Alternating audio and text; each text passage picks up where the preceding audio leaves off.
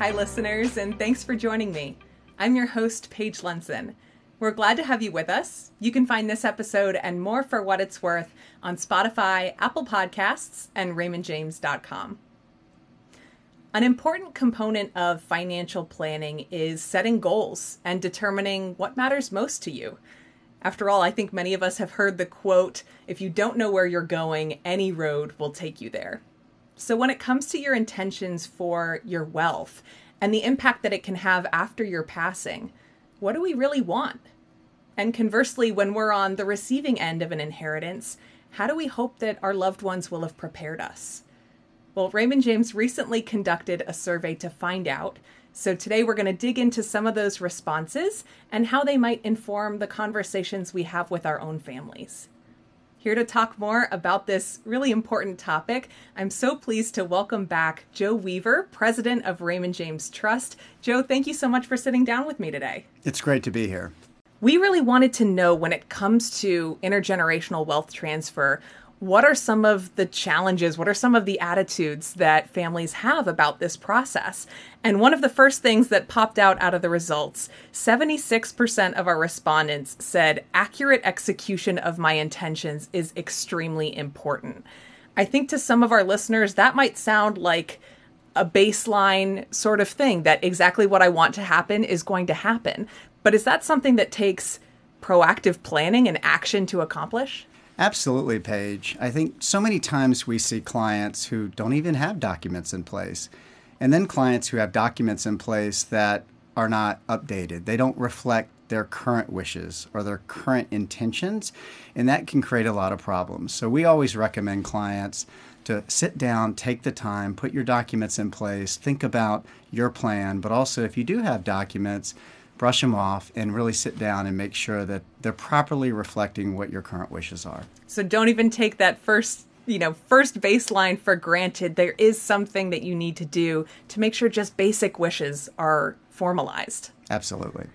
One of the themes that popped out as really important to our survey respondents that maybe surprised me a little bit 60% said maintaining family harmony was extremely important to them. 87% said that it was at least important to them.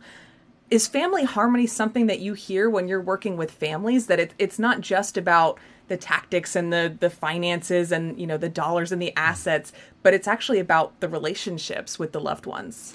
Sure. I mean, some of these decisions that you're going to make that people are going to find out later um, some are going to take that the wrong way, and and you've got to be prepared for that. And so harmony is something that that clients think about a lot.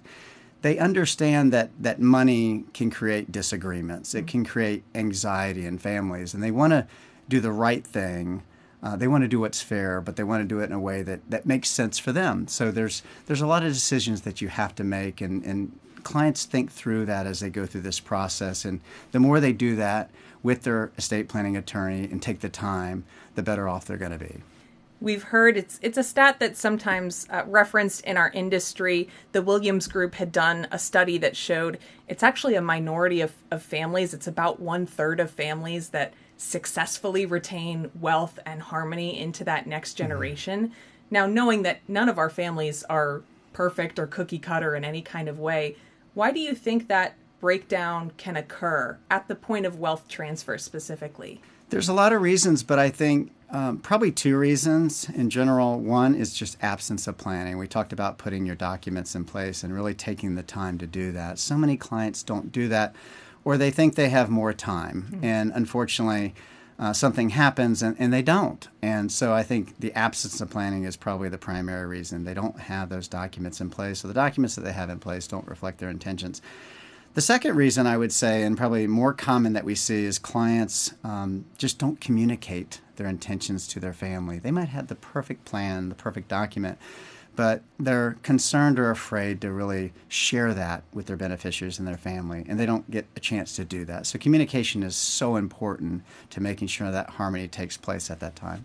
And to avoid any of those surprises, whether good, bad, or neutral, at the point when maybe those loved ones or kids or, or grandkids are learning about those intentions and now there's no one there to explain them. Yes. so family harmony came up as a thread that was really important. Another one that came up, and you alluded it to alluded to it already with communication. Transparency came up as mm-hmm. something that was really important to the the individuals that answered this survey. Eighty nine percent said that if they were to receive a significant inheritance, it would be important for their loved one to set clear expectations mm. among all beneficiaries about who would be receiving what. Mm-hmm. Now, that, you know, on the receiving end is easy to mm-hmm. say, and when you're on the other end of it, to actually be that transparent, I have to imagine is probably difficult for a lot of families. It's very difficult, and I think ideally we'd all like to know exactly where we fall within someone's plan. But I'll tell you, it's rare. Uh, if you think about it, clients not only struggle with sitting down and putting their documents to in place and their plan in place, but they struggle even more with telling their family about that plan. And I think that so it, it's it's not uncommon that that people want to know and, and want that transparency, but um, it really takes uh, clients to make that commitment or to have that commitment to their family when they can, when they're healthy, to sit down and have that conversation.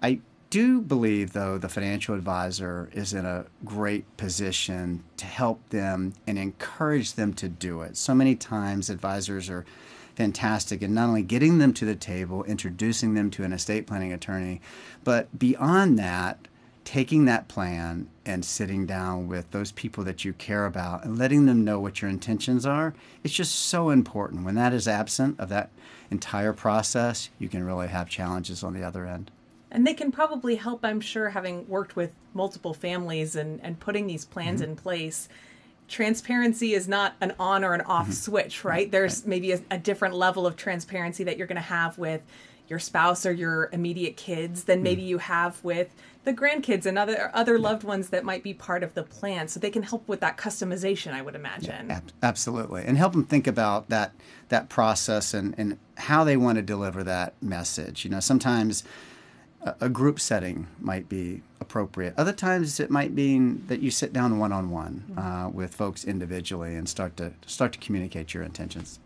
I have to imagine that one of the challenges maybe with transparency even when a person wants to be very transparent is that sense of uh, fairness or equality among heirs mm-hmm. potentially mm-hmm. and i think it can be so easy if you're looking at you know a nice round number that's mm-hmm. divisible by three and it's all cash i've got 3 mm-hmm. kids and it's easy but real financial plans there's there's properties there's mm-hmm. stakes in businesses there are other illiquid assets and you know the mm. individuals your your heirs your kids are all different too so i think eh, do you see that sometimes maybe being a a stumbling block for families that are looking at communicating about this with their loved ones absolutely you never want your family kind of fighting over dad's favorite car or the uh, perfect set of golf clubs or that piece of art that, that, that the kids all loved in that second home that they had in the mountains for so many years.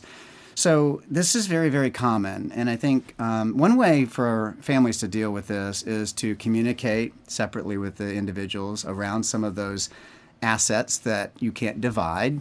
Um, but also, even going further and putting a separate listing uh, or an addendum that's attached to their last will and testament that really specifically tells each individual what they would like to receive. And when you have that roadmap and it's an attachment like that around personal property, things go a lot smoother. Mm. Another thing that we saw on the transparency front 60% of our respondents said that they would want to hear impactful stories that shaped their loved ones' values and characters. So they're not even just thinking about, you know, the dollar amount, mm-hmm. the property, mm-hmm. the asset, whatever it is they want to know the stories behind it. Yeah. How is that something that gets worked into a wealth transfer plan? It's hard to do. A lot of times when you're reading a trust document or a will, you, you do not see those components of that document. Um, those components in the document are more around, to your point, uh, the assets and who's getting what and when. Um, so it's difficult to really memorialize that in a trust document or a last will and testament. One idea that we're seeing much more prevalent today is this uh, idea of writing a legacy letter. And this is where clients sit down and they think about those values that they want to pass on, those family stories, those lifelong lessons that they want to ensure kind of reaches that next generation. And they write that letter. Now, sometimes they attach that letter, as I mentioned, to the will, but a lot of times we're seeing people not only write the letter, but read the letter in front of a camera and have that video available for their beneficiaries at that time. So it's sort of leaving uh, leaving the why in addition mm-hmm. to the exact what when they're sharing that message yeah. with their heirs. Absolutely. And clients can go out on the internet today. There are uh, numerous examples of legacy letters that they can pull down and kind of guides on how to start that process. Can you talk a little bit about fiduciary roles if they fall to family members? Because I think many individuals they might choose, you know, a, a close family member or one of their heirs to be the trustee or the mm. executor for their estate. Does that create um, any additional changes in the, the family dynamics when it comes to putting together this wealth transfer plan? It certainly can, and, it, and it's very tricky uh, too. Rarely we find siblings or beneficiaries are in a position to serve in these roles over a long period of time, and, and partly because um, they're just not equipped. Uh, they don't have the expertise. Um, they're not. They don't have the time mm-hmm. um, to actually sit down and ensure that these documents are followed on a regular basis. If you think about being named a trustee or an executor, um, these are very important roles. These are roles where uh, these individuals have to interpret a document, a legal document, and make sure that you're really fulfilling all the wishes of that client who has passed. And it's very difficult to do uh, over a long period of time. And when you start naming siblings, and particularly siblings who may also be beneficiaries, the sibling who was not named in one of these roles could could actually perceive this as a conflict. It can mm-hmm. create anxiety. So rarely do we see the sibling naming in a uh, fiduciary role a long term solution. But it's very common for families to think about those people in their family that they trust, that understands the family dynamics, or has some level of expertise. So we just always recommend to clients as they get through the end of that process with their estate planning attorneys, and the attorney turns to them and says, Who do you want to be your trustee? And who do you want to be your executor? They take time to think about exactly not what that role is, but who they know that might be willing and able to do it. And this this this generally results in clients thinking about an individual, but also maybe a professional trustee like a trust company. Mm. And is there any way to have the best of both worlds? Can those work in tandem where you have both some of the professional guidance with some of the context that maybe someone really close to you would have had about your wishes? You can, and it's very common for clients to name co trustees. So they'll name a family member, an individual that's very close to the family that knows the dynamics, was very close with the grantor, fully understands their intentions, and pairs that person with another co trustee, like a corporate trustee, like Raymond James Trust, who has the expertise, um, who has the tenure and the experience in serving in this role. So that combination works very, very well. We've talked family harmony, we've talked transparency, right in with those other two. A big theme that came out from our survey responses 71% of our respondents said that if they were receiving a significant inheritance, it would be important for their loved ones to proactively communicate about what they were leaving behind. So we've talked about that transparency and that honesty, but now let's talk more about timing. When is the right time to actually first of all start putting these plans in place? Is there such thing as too early? That's a great question. So I think it really depends on the family dynamics. I mentioned earlier that communication of your plan once it's done is the hardest step. Mm. And many clients struggle with who I should tell and when. And so I always recommend that clients think that through and make sure they do it when they're comfortable, um, when they feel like they're ready to do it, but probably more importantly, when their beneficiaries and their heirs are ready to receive that information mm.